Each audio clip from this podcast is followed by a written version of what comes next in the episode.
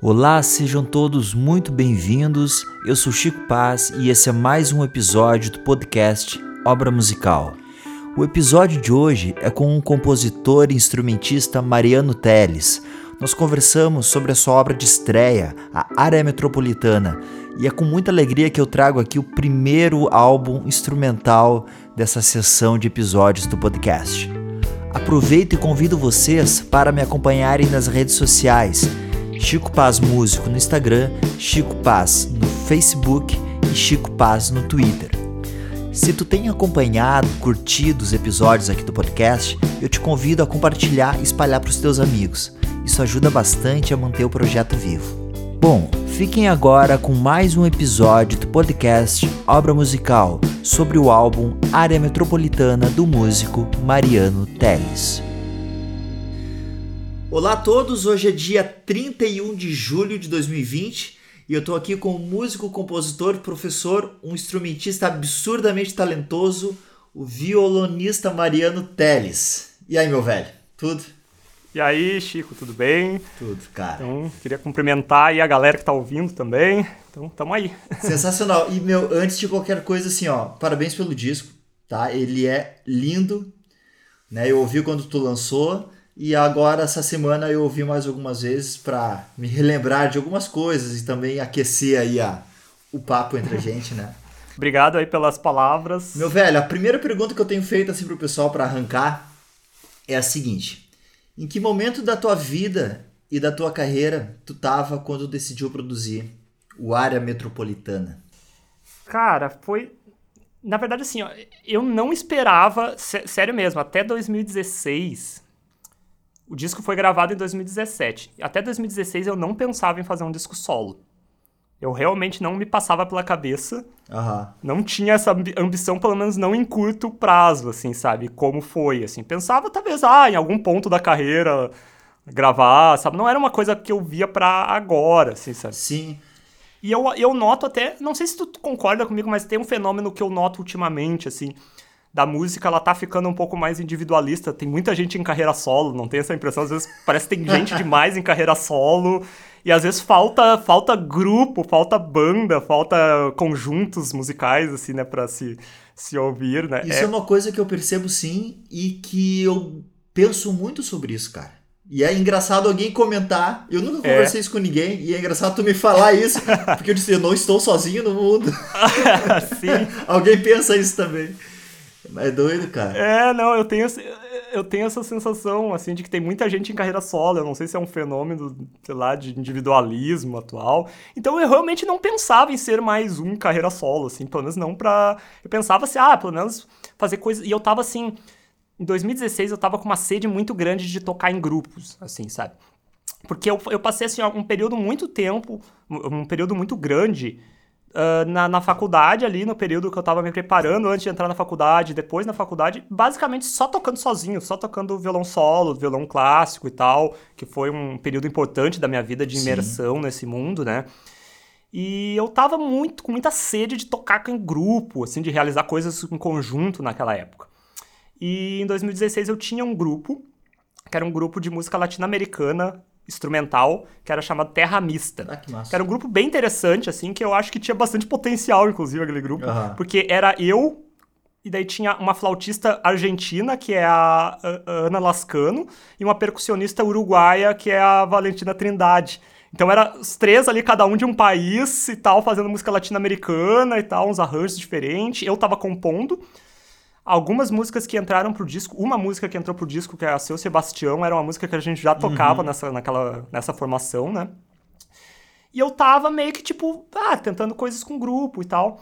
E daí eu lembro que eu, eu participei de um show de lançamento do disco Círculo do Tempo, um disco muito bom do Rafael Lopes, uhum. que ele gravou no mesmo lugar que eu, no, através do Estúdio Geral do Flac, em Porto sim, Alegre. Sim eu participei do lançamento desse disco e tal, e lá eu, ah, eu vi, eu fiquei sabendo desse estúdio, ele me falou bem do estúdio e tal, e eu pensei, pô, dependendo, vale da gente com esse grupo, né, gravar alguma coisa lá, já comecei a dar uma olhada no edital, já fiquei assim.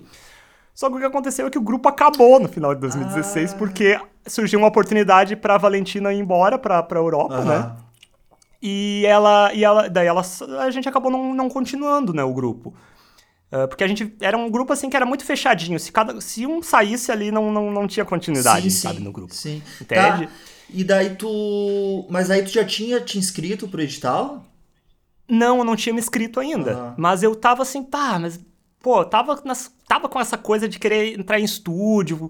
E, e eu já tinha composições acumuladas, Sim. assim, sabe? Eu tinha composições suficientes pra um disco e tal. Daí é que começou a me dar esse estalo de talvez gravar um disco. Um disco. ah, Solo. Solo, né? Que era uma coisa que até então eu não pensava. Sim, e daí qual que foi o primeiro passo pra ti? Qual que foi o momento que disse, ok, vou gravar um disco e a primeira coisa que eu vou fazer é, sei lá, criar o repertório. O que que rolou? É, a, a questão foi a seguinte: ahn, só faz sentido um disco se ele tiver, hoje em dia, uma, uma unidade né, entre as coisas, porque hoje em dia tá tudo muito, muito. Essa coisa do single, essa coisa do, do, Ah, tu grava as músicas soltas, ou EP, uma coisa assim. Meio que tu tem que ter um trabalho um pouco mais longo ali.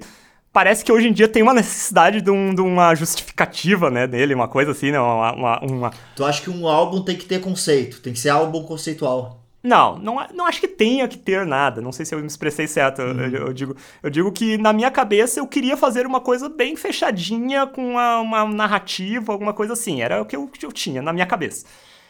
E. E daí eu comecei a refletir, até que eu tive assim, eu sou meio de ter umas epifanias de vez em quando, que eu pimba, me dá um estalo, assim, eu consigo ver tudo, assim, na minha frente, assim, sabe? Legal. E eu tive um estalo com esse disco que eu vi o conceito inteiro dele, uma unidade nas coisas ali. E tanto que eu escolhi o número de músicas que eu escolhi gravar foi específico pra ter, teve coisas que eu deixei de fora, porque Ah, eu que queria interessante. que tivesse uma unidade naquilo ali.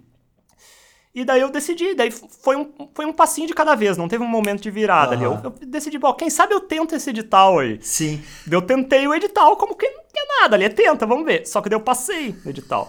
Agora tem que gravar o disco, né? É, não só como passei, como eu peguei o a primeira temporada do edital, ou seja, eu tinha que ser o primeiro a gravar da- daquele ano. Ah, Em abril eu tinha que gravar, então decidi que ia gravar no final do ano, fiz o edital em janeiro, em abril eu já tinha que gravar o Sim. disco.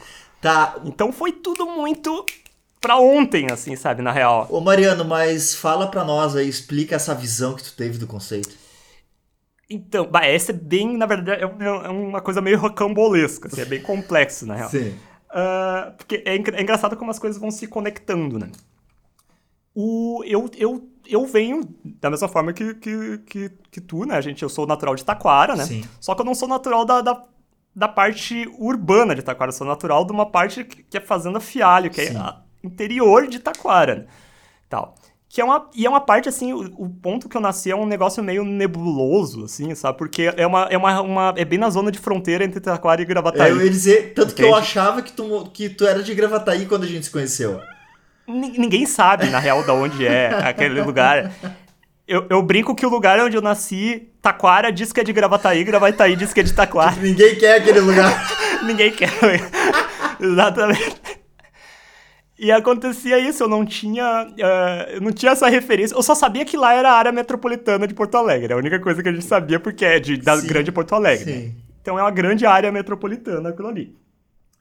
E, e, e eu- essa reflexão sobre o lugar e tal, porque eu vim bem do interior, né? Com estrada de chão batido, vaquinhas pastando, árvores, passarinhos cantando. É desse o cenário que eu venho, né? E quando eu vi, eu estava morando, vivendo de música, morando no centro de Porto Alegre ali e tal. Sabe? É uma, uma transformação, Sim, né? sim. Isso, isso é uma temática, se tu parar pra pensar, tão assim, recorrente na, na música, por exemplo, tradicional, por exemplo, na música gaúcha, essa figura do gaúcho do interior que vai pro campo, que vai pra cidade, né? E ele se sente, às vezes, até mais sozinho naquele mar de gente ali, tá? Essa nostalgia do campo e as descobertas novas da cidade. Então, eu comecei a pensar nessa ideia de um disco que fizesse uma ponte entre uma sonoridade mais urbana e uma sonoridade mais regional, né? Uma- que as duas coisas se conversa conversassem de uma maneira não necessariamente dialética, assim, mas de uma maneira orgânica, né? E essa música, a música que é a faixa título do disco, a Área Metropolitana, foi uma, uma música que eu compus para um trio que tinha ah, do Fernando Ávila, que inclusive eu gravei depois no disco do Fernando Ávila, que é a que o, o nome era Trio Metropolitan. Ah, que o nome massa. do trio dele. E eu dediquei a área para eles, né? Era a área metropolitana por conta deles. Só que daí eu comecei a refletir sobre o nome da, da, da música, né? E aí me veio esse estalo, né? Dessa ideia de um disco que dialogasse com os lugares, né? Essa maneira de como o lugar molda a gente, né? Uhum. De certa forma, o meio transforma a gente e a gente transforma o meio, né? É uma Sim. coisa de duas vias. E, e essa maneira como a gente acaba sendo influenciado, não só o nosso som, o som que a gente faz, mas também o, o- a nossa visão de mundo, muitas vezes, a nossa nosso jeito de ser acaba sendo influenciado pelo meio, né? Sim. que a gente vive, sendo influenciado pelo lugar. Então, às vezes, tu tá num grande centro urbano, tu tá no interior, isso te muda coisas por dentro, às vezes, né? É uma coisa muito doida, assim. Sim, sim. Então, ter passado por dif- diferentes locais, assim, essa, essa mudança radical, né? E o quanto ela te transforma e Aham. tal. E, ao mesmo tempo, o quanto é parecido também, né?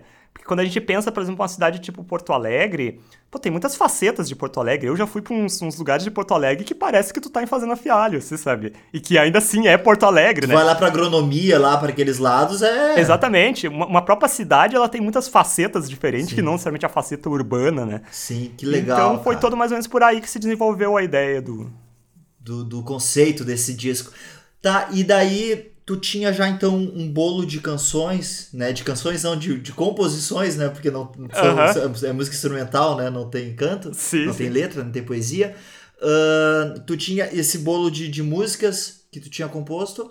Tu chegou a compor algo específico daí para pro álbum? Eu creio que tinha algumas que elas já que eu já tinha alguma coisa meio inacabada que eu meio que sabe, eu, tinha algumas músicas que eu meio que tocava elas cada vez de um jeito, Aham. que, que eu sentei e dizer, tá, não, agora vamos ver como é que essa música vai ser, realmente, algumas que não eram totalmente acabadas, entende? Mas que eram temas que eu gostava, eram temas assim, não, esse aqui eu tenho um potencial bom. Eu acho que Vaneira para Bailar Solito foi uma meio Aham. feitas pro disco, assim, meio que assim, feita já pensando no disco, já na vibe de gravar um disco. Sim. E, Se não me engano, ela foi. E qual que foi o critério que, que tinha que ter para entrar no álbum? A minha ideia era tentar fazer um disco de violão o mais variado possível. Uhum. Sabe? Que ele variasse cada vez que tu tá num ambiente diferente. A cada faixa tu sentisse que tu tá num lugar diferente da cidade, digamos Aham. assim, daquelas facetas da área metropolitana. Então cada lugar te convidasse a estar num ambiente totalmente diferente daquela, daquela cidade ali, né? E ter várias facetas, né? Cara, tu, desse... tu conseguiu, porque é realmente isso que a gente sente quando escuta. Bah, que massa. é, como, como se estivesse como se estivesse viajando pela cidade, assim, pela, pela por essa grande área metropolitana, né? E tu tem o trocadilho, esse trocadilho do nome, né, que é área com i, Sim. que o que acontece? Tem uma tem duas coisas que são bem importantes. As duas faixas primeiras, elas têm elas estabelecem uma relação bem importante, Uhum. que é a área metropolitana e seu Sebastião. Porque o que acontece? A área metropolitana, ela tem uma ins- inspiração direta na área da quarta corda de, de Johann Sebastian Bach. E em duas áreas especificamente. Na área da quarta corda, do, de Johann Sebastian Bach, e também na, na Baquiana número 5 de Vila Lobos. Aham. Assim, ela- são duas coisas. Ou seja, a fonte é Bach em ambas, né? Porque a inspiração Sim. da Baquiana número 5 de Vila Lobos é, é Bach também. Então a fonte de, principal é Bach. Na, na, na área metropolitana. E nasceu Sebastião, bom, nem preciso dizer o Sebastião do nome, é seu Sebastião em, relação a Johann Sebastian Bach. É, é, uma, é uma homenagem a Johann Sebastian Bach também. Sim. Então elas são duas, só que elas são muito contrastantes quando tu ouve, porque uma tem uma pegada bem urbana e a outra tem uma pegada bem regional. Sim. Elas, nelas, tu estabelece uma relação bem, assim, dialética, assim, oposi quase de oposição. Massa. E, e tem meio que o. De certa forma, o Bach unifica ali aquela, assim, essa inspiração livre em Bach, né? Aham. Ah, u- unifica as duas, né? E mesmo que tu tenha arranjos totalmente diferentes, às vezes, o violão tá sempre um fio condutor, né? No, no disco. O violão, ele é sempre um negócio contínuo, tu não tem dobras de violão, ele é sempre um violão só, né? É sempre um... não tem muitos overdubs, assim, é só um violão bem orgânico, né? Dialogando com uma série de outros elementos que vão aparecendo e ambientando ele. Então tu vai criando um ambiente, é como se o violão fosse a pessoa que tá viajando na, nessa área metropolitana, né? E os ambientes que ele encontra são diferentes, né? Tu tem o mesmo viajante, mas os ambientes são diferentes. Então a ideia foi mais ou menos essa. Cara, que massa, velho. E olha só, eu anotei algumas preparei algumas perguntas aqui também para ir guiando o meu pensamento, e uma delas era sobre isso, sobre essas texturas e esses sons que vão acontecendo durante o caminhar desse Aham. violão, né? Cara, isso tudo Sim. então tu pensou antes de gravar? Porque a minha, a minha dúvida era a seguinte, Mariano. Tipo, poxa, tem esses arranjos, essas texturas são tão ricas, né? Que eu ficava pensando, cara, será que ele pensou nisso depois de ter gravado? Ou se antes de gravar ele já tinha imaginado e escolhido as texturas que ia usar? Então, uma figura-chave nessas texturas e coisas foram os produtores do disco, né? Que é o, que é o Valmor o Carlinhos Ferreira e o Fuck Dislikes. Ah, é o Valmor, é o Valmor. Valmor, Valmor. Cara, eu conheci ele, é fantástico. Ele é, É, fantástico. é demais. Então, o que acontece? Ah, o Carlinhos, ele costumava dizer assim, eh, uma vez, teve um depoimento ali que eu gravei uma vez do Carlinhos, que a gente acabou nem usando o depoimento, ficou arquivado, em algum momento eu vou usar. Aham. Uma coisa que ele falava era, era assim, ó, que ele dizia que era, era fácil trabalhar comigo porque eu sabia exatamente o que eu queria. Sim. Sabe? Não era aquela coisa do artista que tá meio que ah, tentando, não sabe, daí fica. Tu tenta uma coisa, não funciona. Não, eu sabia exatamente o que eu queria, eu quero isso. Tá, então eu sabia exatamente o que eu queria para cada faixa. Aham. Entende? E essa simbiose que aconteceu entre eu e o Carlinhos na produção foi muito interessante, porque eu tenho uma bagagem totalmente diferente da do Carlinhos. Sim. O Carlinhos, assim, principalmente pra essa. Claro, ulti- ultimamente eu venho estudando muito e pesquisando essas coisas também, mas na época eu tava com muita sede de criar um disco com um tipo de produção diferente do que costuma ser os discos instrumentais, né? Aham. Porque acontece, a música instrumental brasileira, ela é extremamente arrojada e moderna em muitos quesitos, assim, mas se tu notar, a parte de produção dela costuma ser uma coisa mais tradicional, assim, é basicamente aquele lance de- bem orgânico, né, de captação, uma captação boa e deu, assim, né, não tem... E eu queria experimentar um lance de um disco de instrumental um pouco mais processado, assim, sabe, um pouco mais livre nessas questões de texturas e um pouco com um pouco mais de pós-produção em cima Aham. dele, no sentido de efeitos e texturas e tal. Eu queria isso. E o Carlinhos foi uma figura central nisso aí. Porque ele manjava disso muito mais que eu, ele tinha uma bagagem muito grande nisso, né? E ele ajudou a somar muito, eu dizia mais ou menos o que eu queria e ele tinha técnica pra saber buscar aquilo, né, e tal. Então ele Sim, foi um- construir, né? construir. Muita coisa é escrita também, esses arranjos de voz é tudo escrito. Então eu tive duas cantoras líricas, tipo, de primeiro nível, assim, né, junto comigo, né? Foi a Clarice de Fenteller Aham. e a Cíntia Barcelos, que era assim, elas eu escrevo o negócio, elas cantam o que eu escrevo, basicamente, assim, né? Então, É, que legal. E todo esse material tu, tu escreveu, são, por exemplo, as frases delas Aham. foram escritas. É tudo escrito, é Foram? tudo escrito. E, e tu escreveu antes ou junto com elas? Antes, antes. A maioria antes. Algumas coisas a gente testava uma coisa, testava outra. Aquele lance de... de, de... Sim, sim, de adaptar, né? de adaptar e tal. Às vezes tu escreve uma coisa pensando uma coisa, não funciona também, tu dá umas adaptações ali. Principalmente a parte de sílabas, às vezes a gente fez meio em conjunto, Uhum. Claro. coisas que funcionavam melhor. Então, Sim. O Mariano, e isso funcionou assim pra, pra linha de contrabaixo também, outros instrumentos? mais ou menos assim. Eu, eu, eu gosto, às vezes, de músicos que tocam comigo, eu oriento. Escrevo algumas Aham. coisas, mas gosto de deixar um pouco livre também para eles adicionarem as próprias coisas. Sim, pra, pra criar, entre aspas, a Pra criar deles, e tal. Eu gosto de fazer meio que uma. É, meio que uma. Meio que um comando, assim, sabe? Tu vai comandando dizendo, tá, isso eu quero, aquilo, talvez mais, mais ou menos por aí Sim, e sim. tal, mas ah, deixa um pouco livre também pra pessoa botar a sua identidade, assim, né? Então, por exemplo, baixo, por exemplo, entreguei as partituras que eu toco, eu, tá tudo escrito meus violões, e ele se baseou muito pela, pela, pelas linhas que eu toco, adicionava algumas coisas também e tal, sugeria algumas coisas. Sim, cara, tem Uhum. uma faixa que eu, eu. Desculpa, eu não consigo lembrar o nome. Eu acho que é a 6, a Mirabolâncias. Aham. Que tem uma linha de baixo fantástica, cara. Mirabolâncias. Não, acho que não é a não- Mirabolância. Deve ser a Tocata Ritmata, provavelmente.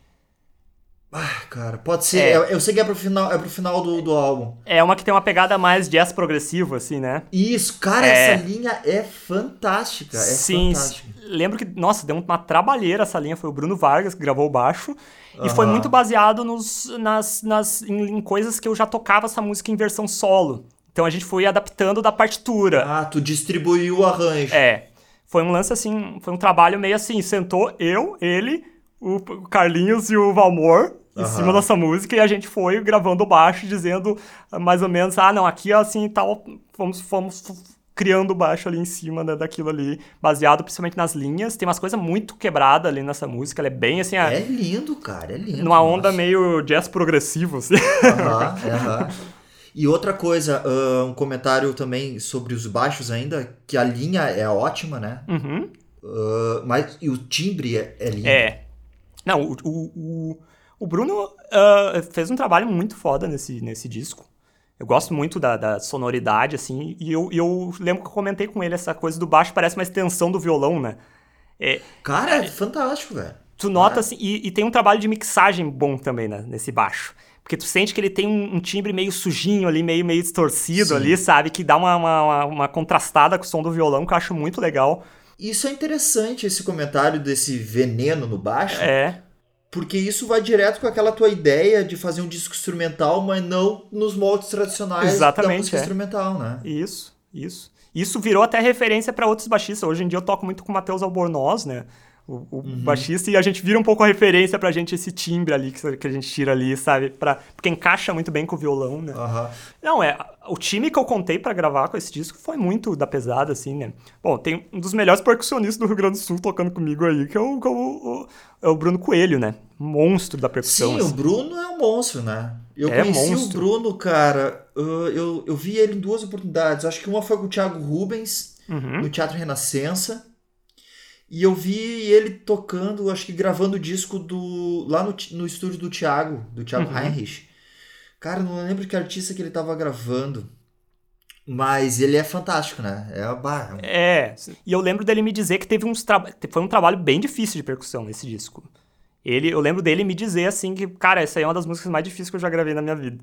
Assim, ele é um cara assim que é que é assim, ó, tipo, tem muita exper experiência de, de, de gravação, uhum. né? O Fiucos foi uma, uma faixa muito difícil, bem desafiadora, a parte de percussão e tal. E também essa tocata ritmata, assim, foi uma, uma, um tremendo desafio, assim. E essas, essas linhas de percussão tu, tu escreveu também ou tu deixou solto para eles? Deixei solto, mas aquela coisa, vamos orientando ali, dizendo uhum. ali mais ou menos o que eu queria e tal, né? Uhum. E todas as percussões são dele, ou tem mais Isso. algum outro músico? Todas? Não, todas são dele. Uhum. E, e quem mais gravou daí? Carlinhos, o próprio Carlinhos gravou muita coisa, né? Tem uhum. muita coisa de guitarra, de sintetizador e tal, que é o produtor, né?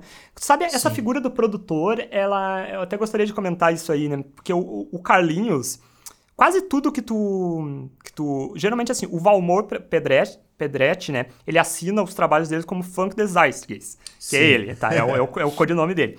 Quase tudo que tu vê do Valmor tem o dedo do Carlinhos Ferreira tá? O Carlos Ferreira sempre tem. Uh, um, hum, ele tá lá como colaborador. Quase sempre assim, o, o, ele é sempre uma. Os dois têm uma simbiose incrível. Eu, eu, digo que eles são almas gêmeas musicais, assim, os dois. Assim, eles encaixam.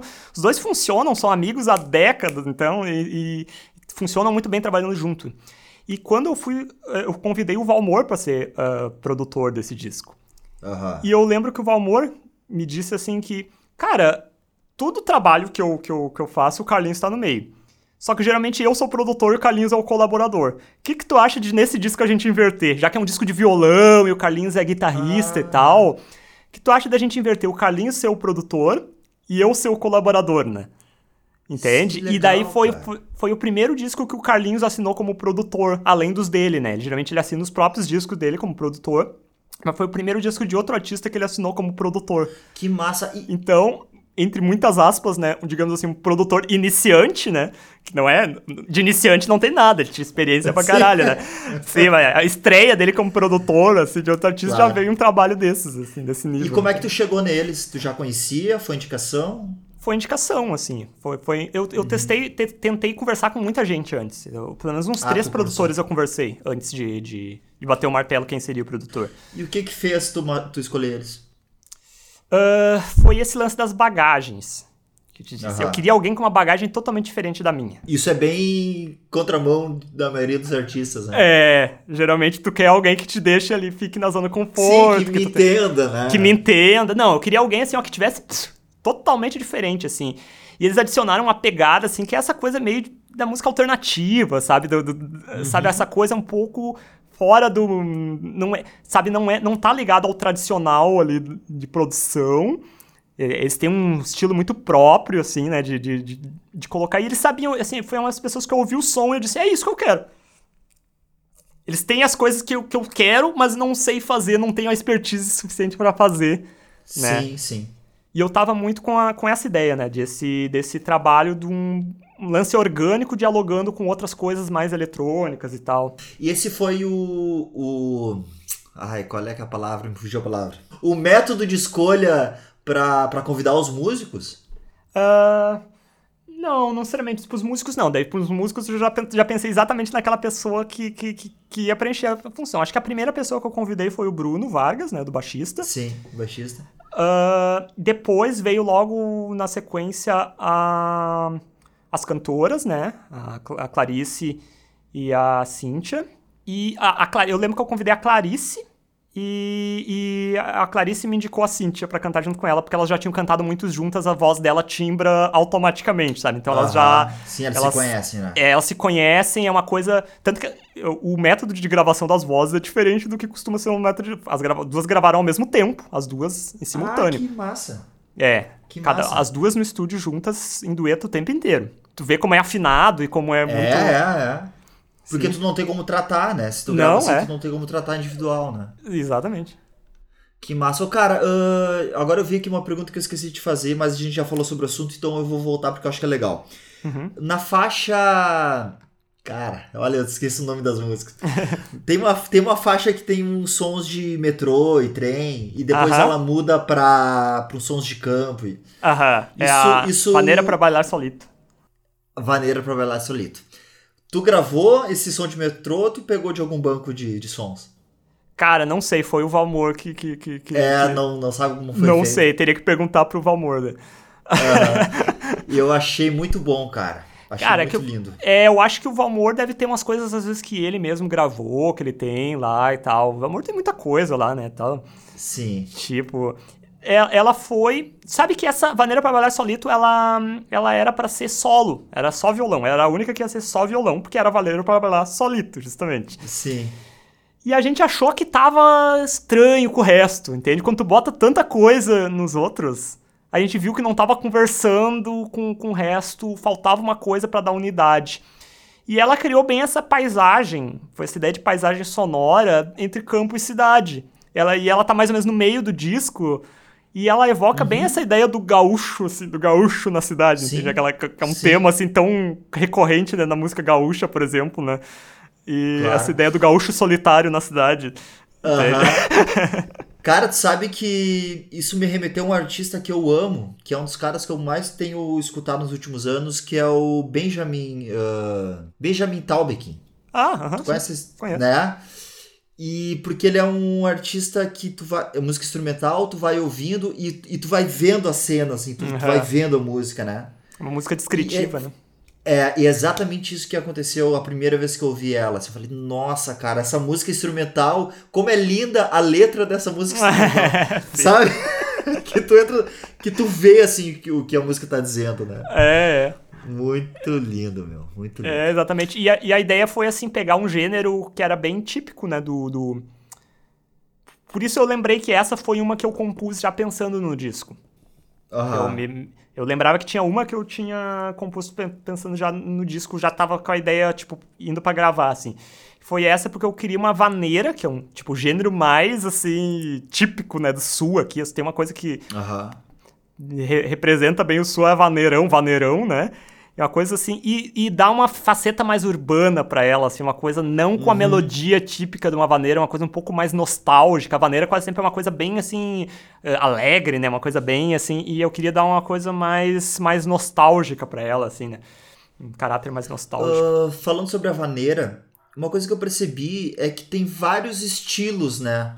Uhum. De, as músicas são divididas em estilos, assim. Tem choro, Uhum. Né? Tem, tem outros estilos. Isso é proposital também? Ou Sim. é assim porque as composições eram assim? Não, não, eu queria justamente, a ideia era essa, ser mais variado possível. Ah, então a, a, escolha de cada uma das. O choro representa aquela coisa da boemia, da, da, daquela urbana, é uma música tipicamente urbana, né? Tinha que estar tá ali Sim. presente. Então cada uma tem uma faceta. A, a vaneira é um negócio que a gente tende a associar mais ao interior, né? Mas uhum. que revestida com essa faceta urbana ali também. Então, são, são, todas ideias assim que vão conversando umas com as outras. Né? Legal. E daí vo e vocês fizeram uma pesquisa de sonoridades, de timbre? Tipo, tu comentou assim, ah, quero esse som mais urbano, né? Uhum. Mas, por exemplo, a som de violão e tudo. É, esse foi o grande desafio. Por, por isso que eu quis, assim, trabalhar com bons produtores, né, nesse disco. Porque eu deixei bem claro no começo, assim, eu quero criar uma série de texturas aqui, mas eu não quero que o violão fique enterrado no meio delas. Que é Aham. bem comum quando tu vai fazer trabalhar com violão. Violão é um instrumento muito delicado de trabalhar e de botar ele na linha de frente numa mix. Se, se, a pessoa manja de mix ali, ela sabe disso, que o violão, assim, ó, é aquele que tende a ficar mais enterrado na mix ali, no, mais na moita de todos. Sim. Porque, naturalmente, Sim. é uma característica do timbre dele, né? Ele ficar escondido. E a gente precisava trabalhar com timbres em que o violão ficasse na linha de frente, né? Sim. Entende? Então, esses timbres todos foram escolhidos com muito cuidado para isso, para não acontecer do violão ficar enterrado lá e o, o, que menos tu vai ouvir vai ser o violão lá no disco. Entende? Num disco de violão, né? Claro, onde é, onde é a principal, principal instrumento, né? Não, então realmente, essa, essa questão dos timbres Uh, muita coisa vinha, voltava, assim, às vezes o Kalim me mostrava uma coisa, eu disse, bah, não é por aí, assim, vamos tentar um outro caminho. Às vezes eu sugeria algumas coisas, a gente mudava. Isso foi, foi todo um processo isso... construído bem lentamente, na real. Uhum, isso já na, na pós-produção, depois de gravado. Sim, primeira coisa foi gravar o violão. O violão foi, foi, a primeira, foi a primeira coisa gravada em todas as faixas. Uhum. E a gente foi construindo em cima. Já, já veio um violão pronto, né? Porque tudo teve que ser otimizado, porque eu tinha um mês de estúdio, né? Pra, pra usar. Ah, que doido. É, então eu, eu tinha um mês pra, pra, pra matar todas as gravações, né? Então, tudo que eu já tinha previamente de percussões, vozes, foi tudo gravado antes. E efeitos, uh, coisas eletrônicas em geral, foram texturas eletrônicas que foram colocadas depois, né? Na gravação. Tu tinha um mês para usar o estúdio. Como é que funcionou esse edital lá do, do Geraldo Flack? Uh, eu não lembro exatamente, eu acho que tu tinha que mandar três fa faixas para eles, gravadas uh, de qualquer jeito, uhum. em casa, assim, eu gravei com home studio, né? Sim. né? E daí eles avaliavam, tinha uma curadoria que escolhia. E é pra gravação de álbum ou tu pode. De poderia álbum. gravar um é, single? Não, ele era. Não lembro exatamente se era um pré-requisito isso, não me lembro exatamente. Mas eu uhum. tinha. Uh, era pra gravação, né? E tu um, tinha que ser o teu primeiro trabalho fonográfico. Sabe? É, ah, ele é só para artistas novos, assim, é pra ter que ser o teu primeiro trabalho da vida. Então ah, foi. Legal, cara. E, e daí eles te dão, assim, tu, um mês, né, pra gravar e tu recebe depois os arquivos masterizados. Né? Ah, tu recebe masterizado. É, eles disseram que a maioria das pessoas não fazem mix e master lá. Eu fiz, na verdade. Eu. Uh, eu, tipo, o, o Valmor, que fez a mix, né? E depois a gente mandou pro, pro Adriano Birk, né? Que é o. Que, uhum. que, desculpa, perdão, o André Birk. O Adriano Birk é o do. é um, o outro, outro Birk, né? O André Birk fez a, a Master, né? Final. Sim. E foi engraçado porque o, o, aconteceu do André. Esse foi o último disco que o André gravou, trabalhou como engenheiro de áudio, né? Lá. Bah. Porque ele viajou para Londres, uhum. ele foi para Londres depois. Sim. E daí, só que dele, ele ainda tava com a Master pendente para fazer, né? Porque a gente trocou a última semana. Eu, na verdade, eu, eu fiquei só três semanas no estúdio. Uhum. E a última semana eu disse assim: ah, tá, eu não vou usar essa última semana, porque ele ia viajar, né? Mas daí tu faz a Master depois. A gente fez esse acordo, faz a Master depois. E daí ele fez a Master lá em Londres, né? E eu costumo ah. brincar que eu posso dizer assim, ó, masterizado em Londres. não deixa de ser, né, não cara? Vamos... Não, vamos, vamos. Se é pra florear, se é pra florear um currículo assim, né?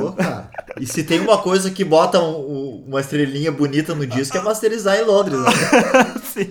Tipo, ele masterizou, ele masterizou no notebook dele, né? no apartamento dele, mas masterizado em Londres. Ah, mas estava ligado numa tomada londrina, né? Exatamente. Muito bom. Ô, cara, e nesse lance do edital, tu tem o direito, então, de escolher o produtor. Esse produtor, ele é, ele é pago pelo edital ou não, tem era. que pagar por fora? É, foi pago por mim daí. Eu pago... Ah, daí é pago por ti. Lembro que eu vendi um tá. violão na época pra fazer isso. o, que, o que que tu ganha então nesse edital, assim? Ganha não, o que que tu tem direito, né? O uso do tu, estúdio. Tu ganha, é, o uso do estúdio. Horas de estúdio free, assim, né? Daí eles têm os equipamentos, tem um Isso. técnico Tem técnico disponível, é. Tem técnico disponível uhum. e tal, equipamentos, uma sala tratada e tal microfones. Tá funcionando ainda esse projeto? Existe, pouca gente se inscreve. Pouca gente sabe que esse negócio existe, inclusive. Ele é muito pouco é. divulgado pela prefeitura. Uh, não sei. Agora, em contexto de pandemia, nem sei como é que tá. Mas, inclusive, tava assim, rumores de. Já, já, é aquela coisa, socateamento, às vezes querendo fechar, volta e meia ameaças de, de não ter mais. Aquela história assim. Mariano, então tu foi bem que ele queria com a mixagem. Né? Foi ali Sim. o cara. Uhum. O artista pentelho, aquele que fica mandando de volta. Exatamente. E, e tu foi assim com a, masteriz... com, a, com a masterização feita em Londres ou não? Foi mais de boa? Não, a master foi bem de boas porque eu... o André já sabia mais ou menos o que eu queria. Ele uhum. fez uma uhum. master, na real, uma master. A master tem muito pouco, mexeu muito pouco no, no, no, no... É uma master muito sutil, na real, nesse disco, né? A mix foi mais radical. Justamente por isso eu acompanhei mais o processo. A master foi toda muito sutil, na real. Até porque o disco tem bastante dinâmica, né? É, exatamente. Se tu faz uma master muito, muito atochada ali, tu mata é. toda a dinâmica do disco, né? Exatamente. exatamente. Cara, muito legal, velho. Muito massa. Várias histórias bacanas. é, sim. Vamos, vamos dar um pulo pra parte gráfica, pra parte do. Opa!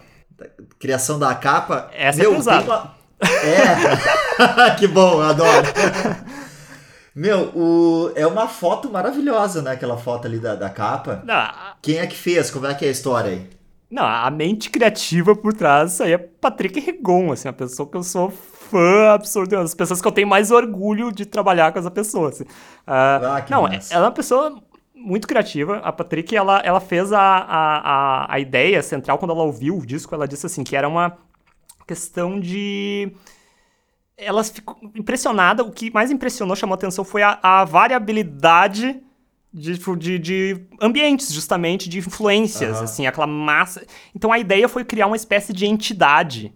Ah, que legal, cara! É, que representasse a inspiração, como se fosse uma entidade da inspiração. Que a fuder. Então ela parece uma. tá naquele. naquela coisa urbana lá, mas parece uma coisa meio. Tu não identifica o que que é, se é um. É, parece um orixá, né? Parece um orixá, um fantasma fantasma, um figurino operístico, uma coisa meio. meio. muito mistura, tem muitas referências, assim, naquele. Tipo, ali, né?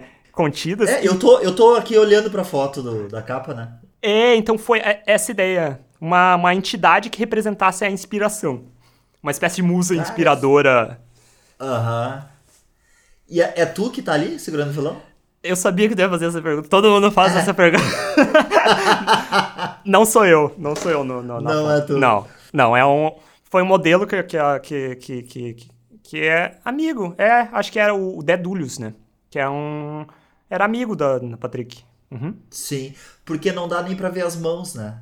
É, não dá pra ver tem, nada. Tem, tem, tem um monte de detalhe. Cara, eu fiquei um tempão olhando, assim, pra essa foto e analisando é. tudo que ela... Não, é, é que... muito legal. Não, eu, como eu te disse, assim, é, se tem uma pessoa que eu tenho orgulho de trabalhar volta e meia, assim, é, é, se tem uma pessoa que eu tenho orgulho de trabalhar volta e meia, é essa, assim, o Patrick, assim, fez também as artes do, do show, último show que eu fiz, que é o Baden Power, fez tudo em aquarela, ah, as, as artes, e me, e me, deu de presente ainda o, a aquarela. É. Tenho aqui uhum. na minha parede, assim, um troço que eu vou deixar pro, pros netos depois. Sim, sim, que lindo. Deixar no meu testamento. Então... pessoa muito criativa, sabe? Multiartista, tipo, modelo, artista gráfica, uhum. tipo, mexe com arte digital também, uhum. um monte de, de coisas diferentes, dá, sabe? E dá para perceber que tem uma sensibilidade bem aguçada, Sim. assim, né?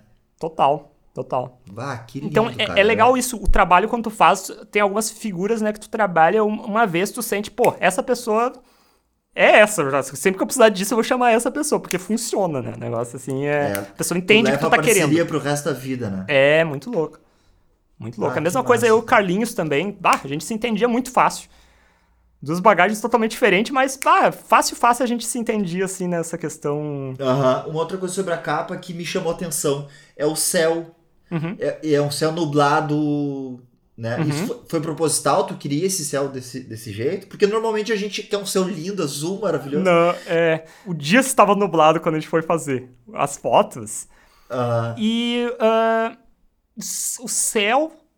Eu, eu não sei se a ideia foi essa propositalmente ou se foi uma consequência. Mas uhum. o, uma coisa que era bem importante nessa paisagem atrás é que a ideia era não ser uma paisagem reconhecível.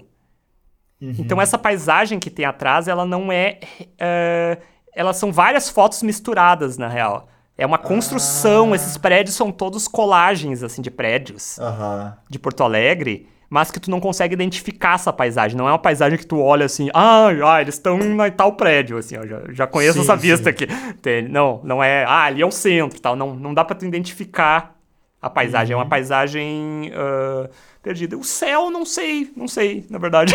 Calhou de estar É. nublado no dia, tá? O céu é uma coisa que sempre me chama muita atenção, cara. É. É, pra mim ele sempre diz muito, assim. Eu não conseguiria imaginar essa capa com, com céu... ah, Bonito. ah, bonito, exatamente, é. Ela tem um, é porque ele tem um ar meio soturno, assim, aquela coisa meio Ele meio tem, ele tem. é, essa coisa meio dark assim. meio gótico. É, e Gótico eu, suave. Eu, via- eu, vi- eu viajando, eu viajando no lance da, da capa, né? Eu gosto dessas coisas. Ah, Porque, porque tu, tem, tu tem esse lance soturno, assim, da, da cidade, da Aham. poluição, né? Do cinza. é. Só que ao mesmo tempo tu tem aquela entidade em primeiro plano, colorida, com vermelho, né? Que é a né, cor da vida, cor do amor. E, e, e uma coisa meio carnaval, assim. É. Tipo, parece uma fantasia de carnaval, mas não é, sabe? É. Não, eu acho assim, ó. Sinceramente, se tivesse um céu aberto no dia, provavelmente houveria uma edição depois pra botar um céu nublado, porque realmente fecha muito mais com a ideia, né? Sim, sim. É lindo. Aconteceu que, massa. talvez a gente nem tenha, tenha refletido sobre isso, porque calhou já tá pronto, assim, né? Então, sim, sim. Já tava tão escolhido, decidido que. é, exatamente. Muito bom. Meu, daí depois, então, tu fez um, um financiamento coletivo pra Ah, preparar sim, o lançamento do disco, né? Cara, eu sei que tu é bem envolvido com lances de financiamento coletivo, crowdfunding Aham. eh, e todo esse processo, né? Fala pra nós aí como, como foi trabalhar o teu disco, né? Esse processo e, e tudo mais que tu, que tu sabe e conhece sobre esse assunto tão Então. maluco. É, e esse foi um processo transformador na minha vida, na verdade, esse negócio do, do, do crowdfunding, Aham. Financiamento coletivo. Porque, tá, eu tinha um disco na mão, eu tinha, eu tinha na verdade, assim, ó, o que que aconteceu? Eu tinha oito arquivos Wave na mão, basicamente, era isso que eu tinha, não tinha um disco na mão. É, foi isso que eu tinha depois do edital. E eu não tinha grana, entende? Não tinha, eu realmente não teria. Eu já tinha vendido um violão pra, pra conseguir pagar o produtor, né, e tal. Que Sim. tinha me cobrado muito abaixo do que valia, me cobrado muito na parceria lá, e eu já tinha que vender um violão, né, pra, pra pagar. Entende? Então, cara, eu disse que eu preciso fazer alguma coisa com esses arquivos aqui, qual que vai ser a ideia? E me veio a sair do, do, do financiamento coletivo, tava todo mundo fazendo essas coisas e tal, e claro que te bate um frio na barriga ali antes de fazer isso Sim, aí. sim. Ai, se não der certo esse negócio, e se não. não aquele medinho ali de, de se expor, né? De, de... Sim. Mas foi uma boa escola pra aprender a meter a cara, justamente. Porque eu era assim, ó, eu era muito ermitão antes, assim, eu não. Não era uma coisa assim, redes sociais, por exemplo, não era uma pessoa tão assídua, assim, sabe, em redes sociais, assim, não era. Não tinha tanto interesse, assim. E tá, foi um lance que tu tem que te obrigar, tá? A tá online, tá, tá sempre Sim, conectado e produzindo conteúdo. E foi um trabalho muito extenuante. Eu tive uma assessoria na época, que foi da Mariana Bart, que ela foi, Uhum. era uma pessoa que ela tinha trabalhado no Catarse. Ela era Ah, funcionária do Catarse, tinha sido funcionária do Catarse e ela trabalhava fazendo orientações de campanhas de crowd- crowdfunding. Então ela me deu toda uma assessoria e a campanha, tipo, bombou, assim, a campanha passou do 100%, né? Foi um negócio muito... É, eu tô, eu, tô, eu tô aberto, eu tô com ela aberta aqui. E ela passou o valor, né? Passou o valor. E foi, e foi tranquilo, assim? Foi. Não, tranquilo na palavra, com certeza. Se tem uma palavra que não define eh, financiamento coletivo, é tranquilo. É algumas noites sem dormir. tu vai ficar algumas noites sem dormir, tu vai ter que trabalhar muito, tu vai ter que correr atrás o tempo inteiro. Aham. Não é. Se tem uma palavra que não define crowdfunding, é tranquilo. Ele é um negócio que exige muito planejamento e eu, quando. eu- É que eu sou muito uma pessoa muito da, da imersão, assim. ó. Quando eu foco numa coisa, eu foco naquilo e eu, tipo, dou sangue, assim, por aquilo. Aham. E, e foi muito planejamento em cima, toda uma campanha muito bem planejada. Um mês antes de lançar a campanha, eu estava tendo reuniões semanais ali com a, com a Mariana, uh, decidindo detalhes. Uh, então foi todo uma, um trabalho muito bem feito. Hoje eu vejo que foi um trabalho muito bem feito. E depois uhum. de eu ter uh, terminado a, a campanha, Uh, aconteceu de eu orientar alguns crowdfundings depois. É, isso de eu fazer que, o mesmo que eu ia te perguntar. É. Isso que eu ia te perguntar, porque eu sei que tu faz isso, né? Eu já fez, não sei como é que é. Sim. É, isso foi muito por acaso, assim, na real, porque a Mariana uh, entrou num trabalho que ela ficou, tipo, full time, não consegue mais atender a galera, né? E muita gente perguntava uhum. para ela e tal, e vinha pedir para mim, assim, ah, quem é que te orientou, não sei o quê. E até que chegou um dia quando aconteceu o projeto da Camerata de Violões de Porto, ali, que eles lançaram o Carmen e os Violões, eles me chamaram para fazer. E também o projeto também passou de 100%. Entende? Bah, então, então uh, e daí depois veio essa coisa de fazer workshop também sobre isso. Então é um, sim, é um trabalho sim. que é que é meio que para mostrar o caminho para a galera de como fazer, assim, né? De mostrar o caminho do ouro, digamos assim. É engraçado que a, a única vez que eu pensei em fazer um crowdfunding, a pessoa que eu, que eu pensei, né, que eu lembrei foi tu. Assim, assim ah, vou falar com o Mariano. É, Tanto que a gente conversou, eu te mandei uma mensagem. É, é. Não, é uma tremenda experiência, uma experiência transformadora, é uma experiência que meio que tu te desarma, tu tá ali, assim, ó, preciso de grana, vamos, me ajudem aí. Mas também tem um trabalho de não só ser uma ação entre amigos, assim, tem um trabalho de tu entregar um, experiências para as pessoas, entre, entregar claro. um produto que as pessoas olhem e digam, não, vale a pena, quero, quero apoiar isso, quero... Ou uhum. essa recompensa é legal, quero isso aí, entende? Tu, tu, uhum. tu dá boas recompensas pra galera também, assim, né? Sim. Tu te aproxima do teu público, tu conhece te aproxima, melhor, né? Te aproxima do teu público, tu cria uma conexão que vai durar para sempre, tu cria... Uhum. Uh, as pessoas passam a te acompanhar, passam a torcer por ti. Tem uma coisa meio novelesca, assim, sabe? No, no, no ah, que legal. que é uma coisa, todo mundo acompanha, torce e tal. Experiência bacana, eu acho Eu legal. tava vendo aqui, tem, tem recompensas que era apresentação, né? É. Tipo, live, ou tinha até shows mesmo, né? Presenciais. É, é. Não, tinha, tinha, tinha, tinha, tinha uh, coisa de vídeo, partituras, teve uma que ah, foi é. muito legal que foi composições, né? Composições que sim, eu compus. Sim, teve eu duas composições que eu, que eu compus, já, já compus, né? Já mandei para as pessoas, né? Que inclusive talvez num próximo disco agora eu vou gravar elas são composições produtos desse crowdfunding, assim, né? Que... Sim. Cara, que legal. Tem uma que é uma partitura escrita à mão, né? É, e tem a... Muito tri, cara. Tem uma que eu já divulguei, inclusive, que é a Memória Cicatriz, que é uma que tem no meu YouTube, no meu canal do YouTube, que é uma música com, como recompensa do crowdfunding. E tem uma outra que ainda, que eu, que eu já mostrei pro, pro, pro... Mas nunca divulguei ela ainda em público, foi uhum. engraçado porque eu, a, a, pessoa que eu dediquei ficou de ela dar o nome da música. E até hoje ela não deu o nome da música. Até hoje eu tô esperando. A música tá sem nome até hoje. depois eu tenho uma pergunta para te fazer sobre isso. Uhum. Mas, mas é depois. Ô, cara, e daí. Então tu aprovou o crowdfunding, né? Que era, uhum. pra, pra, era a construção da capa, era isso? Sim. Uhum. E pro show de lançamento, né? Isso. Tá, e daí quais foram as outras ações que tu fez a divulgação? Tu fez um planejamento sobre isso ou foi então, rolando? Uh, cara, assim, primeiro disco, a gente tem, assim, é, a gente vai aprender, né, abrindo caminho a facão, né? Tu sabe como é que é, tu já passou por esse processo, então tu, tu vai descobrindo as coisas enquanto tu faz, né? Eu acho que eu tive um bom planejamento na questão do disco, na parte artística, na parte de, de criação artística do disco, na parte do crowdfunding, uhum. meu planejamento foi muito bom, acho também, e meu planejamento de lançamento foi péssimo, assim, eu tive um péssimo planejamento de lançamento. Hoje em dia eu faria totalmente diferente do que eu fiz. Por é. quê? Primeiro que eu lancei um disco 6 de dezembro, né? Tipo, eu lancei na finaleira ah, do ano, assim, sabe? Tipo, sim, deu, sim. já tá acabando. Eu podia ter guardado esse disco para lançar, tipo, em abril do outro ano. Porque claro. menos de um mês tu lança o disco, o disco já é um disco do ano passado, né?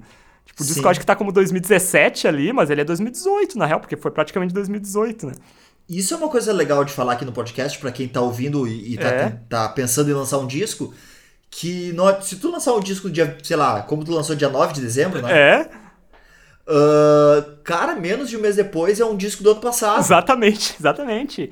Eu pe... E isso, isso não é só uma questão de percepção, né? Porque às vezes tu vai te inscrever num festival, tu não pode, porque o disco é do ano passado. É, exatamente, exatamente. Sabe? Então foi falta que de doido, experiência. Cara. Isso foi falta de experiência, falta de planejamento na época. Uh, eu, tipo, planejei todo o meu calendário ali, mas não planejei meu calendário de lançamento direito. Fui sair a cata de teatro lá, tudo foi depois do crowdfunding, tá? Sair tudo muito, demorou algumas coisas, mais do que eu imaginava.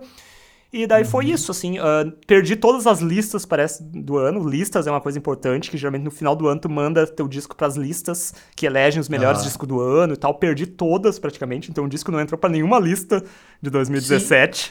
É, é isso que eu falei. Daí tu vai é. mandar no, no próximo ano tu não pode, porque o disco é, é do ano passado. Disco do ano passado. Então, Uh, é uma coisa. Foi um erro. Se tem uma coisa que eu analiso como um erro, como faço uma autocrítica uhum. assim, em relação ao disco, foi a falta de planejamento em relação ao. Ao pensar depois, o que, que tu faz depois com o disco, tá? Tu tem um disco, tá? E agora? O disco não é nada, né? Tu precisa uhum. fazer alguma coisa depois, né? Sim. Que, que relato legal esse, cara, assim.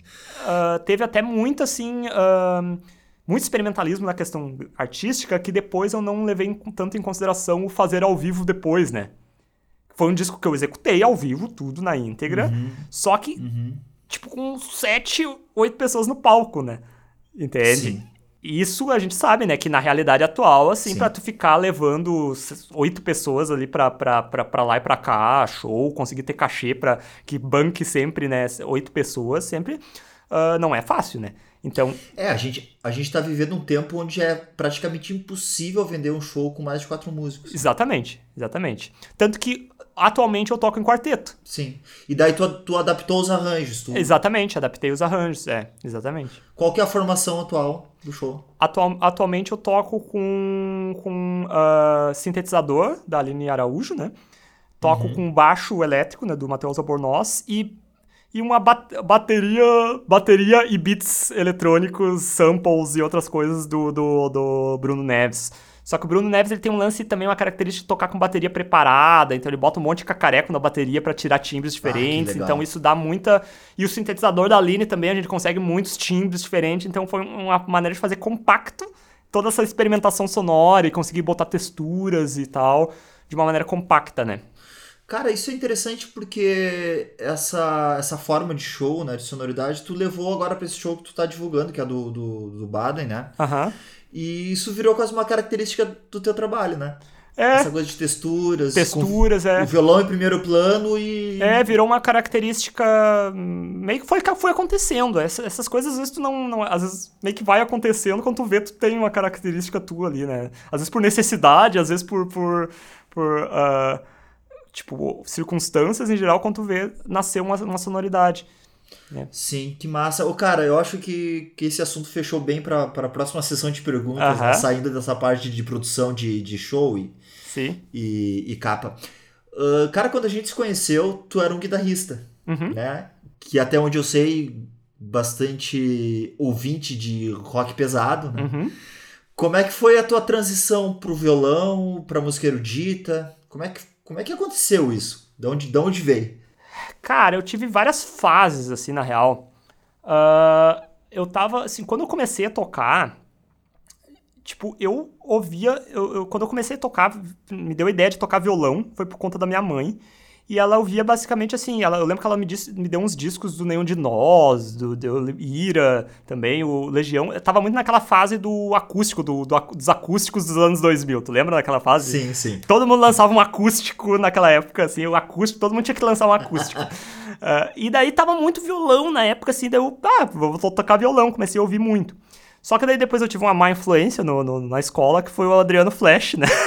Sim. É bem do tipo dele.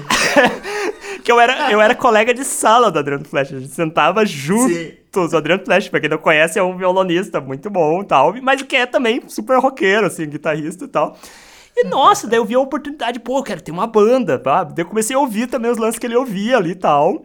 E foi assim, uma coisa vai pulando pra outra, né? Daí eu lembro que eu comecei a ouvir, eu, eu tava ouvindo pop, aquelas coisas assim, mais pop rock e tal. Daí eu comecei a ouvir rock mais pesado com o Adriano junto ali, ele emprestando os discos dele, né, e tal. Pô, daí, né? É, daí fui pra um rock mais pesado. Do rock pesado eu já descobri o rock progressivo, que é um pulinho, daqui a pouco tu começa a ouvir Rush, começa a ouvir Pink Floyd e tal, rock, rock psicodélico. Do rock progressivo eu pulei pro jazz ali, já, já começa a ver, eu comecei a ouvir um Weather Report, daqui a pouco tá ouvindo Miles Davis ali, mais loucão ali e tal, começa. Do jazz tu já começa a simpatizar com a MPB também ali e tal, uhum. daí daqui a pouco tu tá ouvindo Bossa Nova ali, quando vê tu tá ouvindo, e daqui a pouco tu tá ouvindo os violonistas ali, né, e tal. E daí começou a vir também essa influência que eu tinha em casa, meu avô gostava muito de música gaúcha, e tal. Gostava muito de Marcelo Caminha, ele era muito fã do Marcelo Caminha. E, pô, comecei a ouvir ah. aqueles violeiros bons, assim, né? Eu fiquei, pô, nossa, esses caras aí. Eu lembro que eu comecei a fazer aula de violão clássico com o Álvaro. Na verdade, eu fiz um ano de violão com o Álvaro, guitarra. Ah, tu estudou clássico com o Álvaro. Eu não sabia. É, na real, eu fiz muito pouca aula de guitarra. Fiz umas. É, muito pouca aula de guitarra com, com, com o Álvaro, na real. Estudei guitarra, quase eu nunca fiz aula, assim. Fiz muito pouca aula eu fiz, assim, é, um ano ali de violão popular. Teve um ano que eu fiz aula com, com o Álvaro que eu fazia, tipo, ah, às vezes eu fazia guitarra, às vezes eu fazia canto, às vezes eu fazia violão popular, às vezes... O Álvaro, pra quem não conhece, é um professor de taquara, né? Aí o Chico... É, é, aquele lance que nós comentamos ali. Tem umas pessoas que, que é amigos em comum da gente, que a gente vai falar pelo primeiro nome, é. quem tá ouvindo não, nem, às vezes nem faz ideia quem seja, né? O Álvaro Vicente é um grande professor de taquara, né? Mestre do Chico, mestre de todo mundo. É. Professor de todo mundo. Todo mundo que vem de Taquara que toca bem foi aluno do, do Álvaro. então, o, o, então, o Álvaro deu fazia. Depois eu, logo depois eu comecei a fazer aula de violão clássico com ele. Eu fiz uns dois anos de violão clássico com ele. E, e, mas sabe que não era uma febre para mim, o lance do violão. Ah, é? O, não era uma febre tanto, assim. Eu gostava muito de compor e eu gostava muito de, de de música no geral, assim, sabe? Era bem eclético. Sim. A febre do violão veio quando eu visualizei ele como uma ferramenta que me dava muitas possibilidades para compor. Que, eu, que uma ferramenta que valia a pena eu investir a fundo, fazer uma imersão a fundo, sabe? Uma, uma, uma... E daí foi quando eu comecei a fazer aula com o Daniel Sá, em Porto Alegre, que é o... Quem não conhece, é o violonista que toca com o Renato Sim. Borghetti e tal. Um cara, assim, que eu era muito fã dele. Então foi a primeira vez, assim, um privilégio que muita gente, pouca gente tem, que é aquela coisa de tu fazer aula com um ídolo teu, assim, sabe? O cara era um. Eu era fã da sonoridade deles, da, da, daquela coisa, e, e, eu tinha toda semana aquele contato, daí eu viciei no violão de um jeito, assim, que eu estudava, tipo, horas e horas por dia, sei lá, cinco, seis horas que por massa, dia, cara. todo dia. Foi uma febre. Ô, Mariano, isso é antes da URGS? Antes da URGS. Uns dois anos antes da URGS. E assim, durou assim, ó, durou umas seis anos que eu fiquei uma imers fiz uma imersão. Acho que violão, principalmente violão clássico ali, violão instrumental no geral, nem considero violão clássico propriamente, mas violão instrumental no geral, foi, uma, foi a, a, imersão mais profunda que eu já fiz em qualquer coisa da música, assim, foi a, a imersão mais, foi o, o mergulho mais profundo, digamos assim, que eu que eu já Nossa, fiz musicalmente, legal, né? Foi uma coisa muito. de eu ficar muito imerso nisso durante uns seis anos, pelo menos. Praticamente só ouvindo isso, só pegando referências disso, conhecendo todo o repertório que tinha para conhecer. Até que chegou num momento ali que meio que começou a fazer, sentir falta de uma coisa mais criatividade, assim, de composição, de, uma, de encontrar uma linguagem uhum. um pouco uhum. mais próxima, mais própria, né? Daí eu fui abrir novamente o leque, né? Assim, foi uma coisa. Na verdade, uhum. eu tinha um leque bem aberto no começo depois afunilou, depois abriu novamente, assim. Foi uma... Sim, são as fases, né, que são a gente fases, tem, assim. Exatamente. Ô, cara, uh, eu quero te fazer uma pergunta sobre a URGS depois eu tenho outra sobre mais direcionado à composição. Uhum. Como é que foi esse teu período daí na URGS e como isso afetou o teu lado de artista? Uhum. Né? E não só um estudante, música, professor é, depois. Né? Foi um sonho para mim na, na época. Uh, porque uh, era, eu não tinha contato com ninguém que, que tinha. Eu, eu, eu, fiquei. Os meus dois anos antes de entrar na URGS foram dois anos muito sozinho, assim. Porque eu não tinha mais banda ali.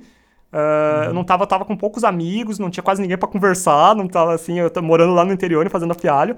E de repente eu cheguei num lugar que um monte de gente tinha os mesmos interesses que eu, todo mundo músico, todo mundo. Nossa, foi, eu lembro que foi um quatro anos de sonho, assim.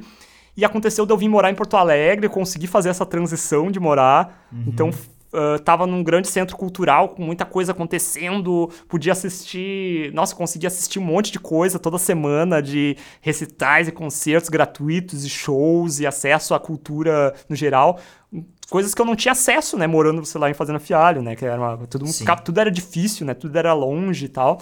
Então foi um período de uma imersão muito rica, assim, eu, eu, eu, eu guardo com muito carinho, assim, esse período.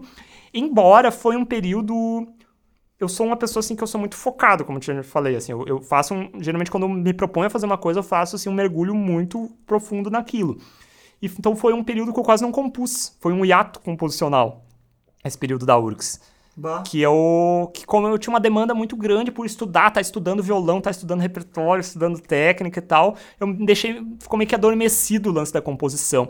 E eu não, eu não me sentia pronto para compor o que eu queria compor. Tinha um lance assim, eu precisava uhum. estudar mais. Não sei se é uhum. tanto estudar, porque o que acontece? Tem um lance muito doido dessa coisa que é que as pessoas interpretam errado, às vezes, que é o lance da intuição, né? Que é como a intuição funciona, né? Às vezes as pessoas olham a intuição como uma coisa meio mística, assim, uma coisa meio, sei lá. Ai, brota assim uma luzinha Sim. assim, oh, meu é. Deus, e a pessoa intuiu o que vai acontecer. Não. Intuição, até, até neurologicamente, ela é um negócio assim, tu tem processos cerebrais diferentes. Tem um processo de pensamento mais analítico, mais uh, lento, né? Uhum. E um processo rápido, que é a intuição. A intuição acontece quando tu já dominou tanto aquilo lá que tu faz, só faz, entende? O negócio não precisa pensar sobre isso. Por exemplo, um estudante, e eu sei porque eu dou aula também, um cara que tá começando a estudar música, que tá aprendendo, sei lá, campo harmônico. Para ele aquilo lá parece uma coisa muito racional. Uhum. Nossa, o Chico compõe a música dele pensando em campo harmônico. Nossa, mas então a música dele é muito racional. É muito, nossa. Não, mas, cara, isso tá tão internalizado pra ti que tu não precisa pensar nisso aí, né? Sim. né? Entende? Sim. É uma coisa. E eu queria isso, eu queria dominar a técnica. Uh, toda a parte teórica ali, toda assim, de uma, de uma tal maneira que estudar aquilo lá até, até o ponto que eu não precisa pensar mais nela. Que só tu fluísse. Tava Tu tava botando as tuas cartas na manga. Né? Exatamente. Né? Exatamente. Hora, a hora que for pra guerra, tu só, só vai soltando. exatamente. Assim. Eu queria fazer algo assim que, que eu, eu me senti maduro para conseguir fazer aquilo lá sem precisar racionalizar muito. E até hoje eu prezo por isso. De na hora da composição é só descarregar aquilo que eu sei mas uh, a análise vem depois. Tu pode fazer uma, uma, análise muito minuciosa. Eu consigo, qualquer uma dessas músicas, se a gente pegar, eu consigo analisar elas minuciosamente. Sim. Mas não é necessariamente eu tô pensando nisso quando eu compus. É, quando, eu tô, quando eu compus, eu tô botando pra, pra, pra. botando na mesa as cartas, justamente, né? Aham. Uhum. Cara, uh, agora aquela pergunta do que eu ia te falar sobre composição que caiu uhum. perfeito, assim, eu acho que tu criou essa estratégia pra minha pergunta.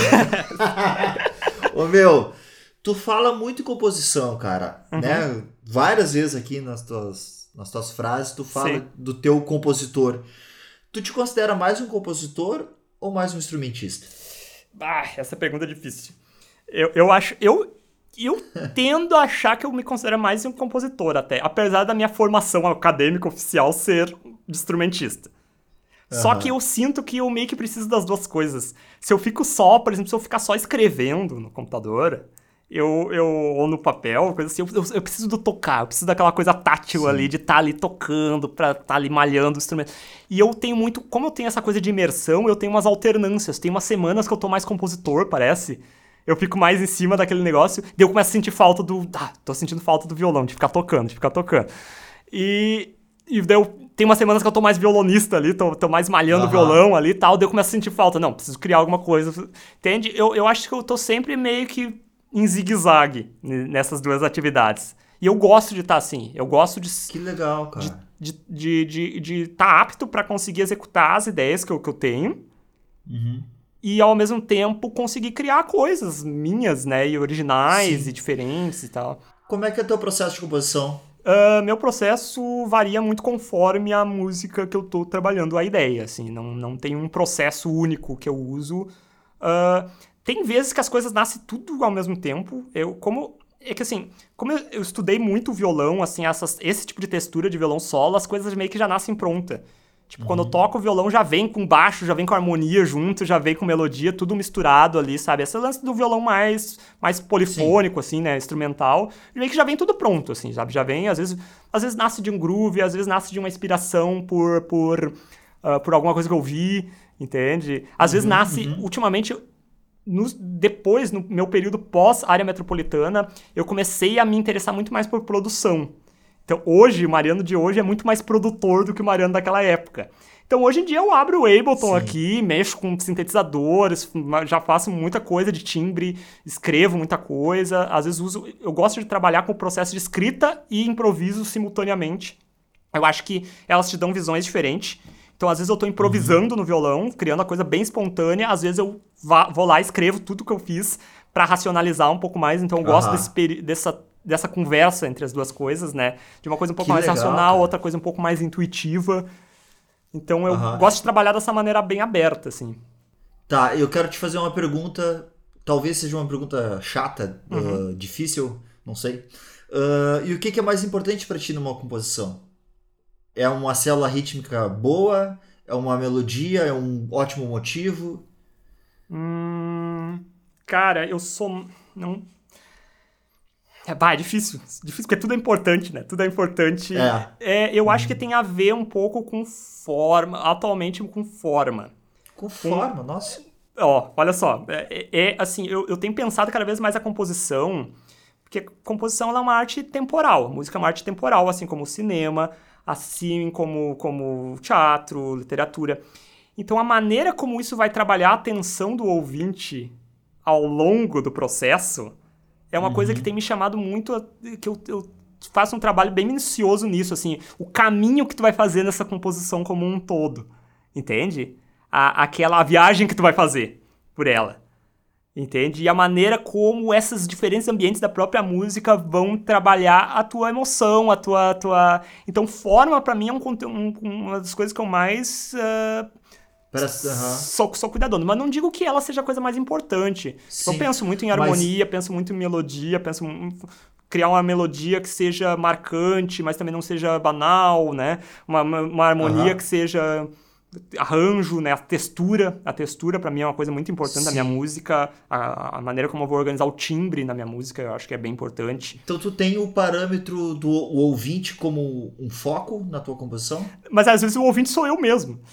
Entende? É o que eu sinto ouvindo. O único, o único ouvinte que eu consigo acessar realmente sou eu, eu né? Então, no fim das contas, faz parte muito do meu processo de composição me transportar para a condição de ouvinte. Então, eu gravo muito eu gravo, esqueço daquilo, deixo um tempo parado, ouço de novo e me. Isso eu, é ótimo. Eu sempre fico tentando me transportar para aquela condição de ouvinte.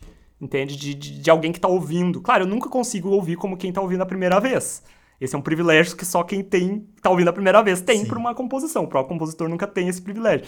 Mas eu sempre te, tento imaginar, tento visualizar o que essa música tá me, me para onde ela tá me levando, saber? Muito bom, cara tornar, fazer um discurso, um discurso que tenha uma, uma, uma continuidade, que seja um discurso realmente, né? Como um filme é, como uma peça de teatro é, como qualquer arte que, que uhum. lida com o tempo, né? Sim. Tu, tu escreve letras? Uh, não, já escrevi na adolescência, atualmente não tenho escrito mais, assim. Uhum, Faz muito tempo que eu não escrevo uma letra. É. Ô, cara, e agora uma pergunta meio boba. Como é que se dá nome para uma música instrumental? É uma dificuldade que eu tenho às vezes. Algumas já vêm com o nome desde o início, né? Daí é mais fácil. Às vezes tu tem a ideia do nome antes da música, inclusive. Às vezes o nome te inspira a criar a música. Sim. E às vezes não vem o nome. Não vem o nome. E tu fica com aquela Sim. música sem nome durante muito tempo. E tu fica tentando entender o que, que ela tá te dizendo, o que, que ela é. Porque, cara, é um negócio muito abstrato, se a gente for parar pra pensar. Música instrumental, às vezes, ela é muito abstrata, né? Sim. Entende? Então, uh, cara, não tem uma fórmula para isso. Não sei te dizer. Se tu souber, me, me avisa. Porque eu, eu vou ser mais feliz. É, eu, é engraçado, porque eu sou, eu sou uma pessoa que compõe canções, né? Uhum. Eu tenho, eu tenho algumas, alguns temas instrumentais, mas são pequenininhas, né? Uhum. Na verdade, são, são uh, coisas que depois vão virar canções. Né? É. Né? Mas e para quem compõe canção, a, a letra é o, é o rumo para a escolha do título, né? É. Ou às vezes tu escreve o título e disso tu desenvolve o restante da letra. Eu tenho uma teoria que a música instrumental ela, ela serve para dizer tudo aquilo que as palavras não conseguem.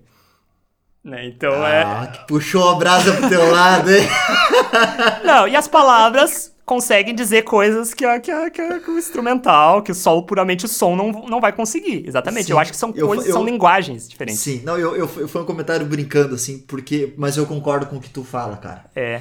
Sabe que para mim, a música que tem a letra mais linda de todas é uma música instrumental do Steve Ray Vaughan. Ah, é? A Lene. Sabe ah, a Lene? Aquela? Cara, ela é instrumental, né? Mas a letra dessa música, velho Uhum. Sabe? É essa é o lance. É aquilo que a gente falou antes do, da cena, bicho. Da cena, primeira, exatamente. A primeira vez que eu escutei essa música, a Lene, do, do Steve Ray Vaughan, eu tava deitado, ouvindo rádio. Uhum. E tocou a música que eu nunca tinha ouvido. E eu parei e eu né, fiquei prestando atenção assim, na canção e vendo a cena, cara. E eu via, meu Deus, cara, como, como esse cara tem uma relação especial com alguém. Uhum. Era isso que a música Exato, ficava me é. dizendo. E daí, beleza. E depois eu fui pesquisar a letra, fui pesquisar a história da música e ela foi composta para a esposa dele. Falei, cara, é isso, velho. Tu vê como não precisa. Só que é uma música instrumental, não tem uma palavra, É, bicho. é uma linguagem, né? E claro, tu, tem um bom domínio dessa, da composição dessa maneira, né? Que é o desafio, né? E tu conseguir fazer as Sim, pessoas realmente porra. sentirem aquilo que tu sentiu pra compor ela e a imagem que tu viu, né? É o grande desafio de comunicação. demais. É, uma linguagem, é uma comunicação. E ela tem. E, e eu acho que eu, eu, eu gosto. Eu acho uma coisa interessante da música instrumental é isso, que ela trabalha muito no campo do subjetivo, né? Da abstração, né? É uma sensação, é uma coisa que tu não precisa verbalizar necessariamente. E tem coisas que às vezes não precisa verbalizar. Pô, tu sentiu aquilo lá, tá, deixa aquilo lá dentro de mim. Eu não precisei, ah, ah, não preciso verbalizar e dizer o que, que aconteceu, o que, que eu, como eu me senti. Sim, Basta saber a sensação, né? E às vezes tem coisas que Tem às vezes tu tenta que ver... não são ditas, né? É, e tem coisas às vezes que tu tenta verbalizar e tu não consegue, né? Uhum, Também. uhum. Então a música ela ajuda. Da mesma, por isso justamente existe a canção, porque a música, a harmonia, a melodia ajuda a dar um outro significado para aquela poesia, né? né? Então ela, ela ajuda a dar uma ambiência e contar, fazer aquela poesia can- contar muito mais do que a, a própria poesia está dizendo, né? né? Com a, a música, né? E já a música instrumental é uma outra comunicação, uma outra linguagem que ela trabalha mais nesse campo da abstração, do subjetivo, das imagens, né? Da, da- de sugestionar. né? Sim. De, de fazer uma sugestão só das coisas. Cara, muito legal, muito legal. Então tá, Mariana, a gente tá chegando na, no final. E daí agora no final, então tem um- umas perguntinhas rápidas, assim. Uhum. Tá? Ahn, sobre mais focado de novo no, no teu disco, no álbum. Ahn, cara, qual é a melhor música pra ti? Ah, difícil. Deixa eu ver. Ahn, a melhor música. Cara, eu acho que todo mundo tem uma tendência a achar que é a seu Sebastião. Mas eu, cara, eu, eu confesso que eu tenho uma predi- predileção pela, pela Alfiocos. Ah, é. Eu achei que ali eu acertei nessa música, eu acertei assim um certo elemento de linguagem ali, de coisas que eu não sei, eu gosto. Mas eu gosto bastante da seu Sebastião também, é uma, da- é uma das duas ali. Aham, Foi, foi dessa que tu gosta que tu fez o clipe, né? Não é? Não, da Carmin também. Carmin eu gosto também, mas eu acho que ainda a seu Sebastião, a Alfiocos é mais certeira. Assim. É, que massa, cara. Ahn, e qual que tu menos gosta? Cara, eu não sei se é a que eu menos gosto, é a que eu menos toco. Que eu quase nunca toco essa música. Eu acho que faz mais de ano que eu não toco ela. Que é Tocata Ritmata. Porque é difícil pra caramba. Por isso que eu não gosto. ah, é uma música que todas as vezes que eu vou, vou- resolvo botar ela no set list, assim, me dá uma trabalheira do caralho. Não posso falar palavrão, né? Tem que ensaiar pra caramba, deu um trabalhão pra gravar essa música. Eu gosto, ela é legal, assim, sabe? Mas é. é- nossa, é uma música que, que. Só de eu me lembrar do trabalhão que foi gravar essa música, do estudo que eu tenho que ter pra tocar ela. É uma música que eu tenho preguiça de tocar ela, te confesso. Por que que tu não pede umas dicas pro compositor dela, cara? Sim.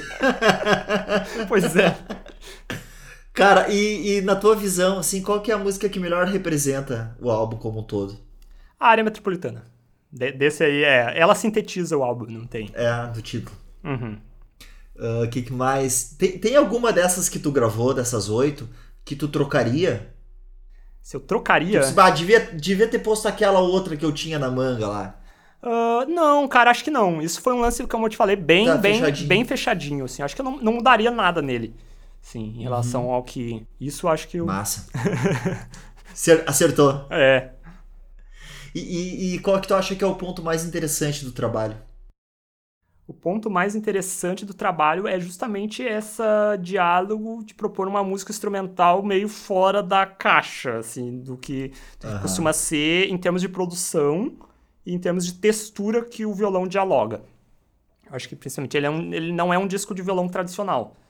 Isso pode ser Uhum. pro bem ou pro mal, tem gente que não gosta, entende?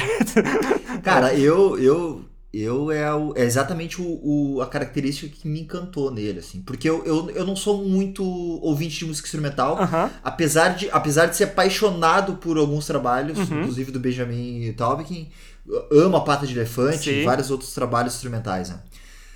Ah, mas, eu, mas toda vez que eu vou ouvir o disco instrumental, eu fico assim, bah, Será? será que é daquele, será que é daquele jeito tradicional, assim? Eu gosto do- do- de como tu fez, assim. Aham, sim. Ó, obrigado. Muito bom. E, e- mas tem alguma coisa no trabalho como um todo que tu mudaria? Se eu mudaria. Cara, eu acho que, assim, disco, ele é um retrato de um momento. Ele é um retrato naquele momento eu era aquilo ali. Tipo, eu, eu acho que se eu faria diferente, eu faria agora um outro disco com a minha bagagem. Sim. Mas se eu quisesse fazer diferente, eu, não, eu teria que ter passado por esse processo dali. Então, não sei se tem, teria algo que eu faria diferente nele. Talvez eu, te, eu poderia ter feito algumas coisas diferentes no processo, talvez, ali, organizado de uma maneira diferente, mas eu acho que o produto final não seria tão diferente do que ele é, assim. Eu acho que para aquele momento era isso e fechou, deu. Sim.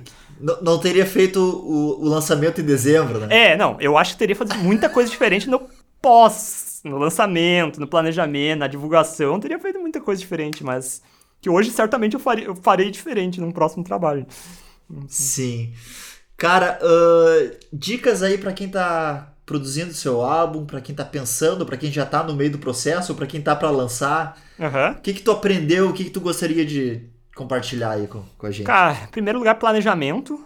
Tenta se estruturar, planejar bem o que tá fazendo. E também não ficar, tipo, que nem muita gente fica, tipo, dois, três anos produzindo um disco. Tipo, como te disse, o disco, ele é, ele é o retrato do momento, cara. Se tu começa um ano, dois, três anos, tu nem é mais a mesma pessoa. Então, cuidar, assim, pra, pro processo ser objetivo também, assim, de dizer, tá, agora eu vou fazer isso, amarrar bem as coisas e fazer, né? O negócio não, não, não ficar também se prendendo muito a querer. Porque cada vez tu vai se distanciando mais daquilo ali que tu estava querendo uhum. fazer desde o início, daí só vai se perdendo. Eu acho que o, na maioria das vezes os grandes trabalhos, eles são bem tiveram produções, tu pode observar, a maioria dos grandes trabalhos fonográficos assim, eles têm produções objetivas assim, né? De ir lá fazer é verdade, e o negócio é acontece. Verdade. É verdade. Muito bom dicas de livros, filmes, coisas que tu anda ouvindo, vendo, falando. Ah, é? O que, que tu acha aí que é legal o pessoal conhecer aí? Ah, nossa! Ah, essa aí tu.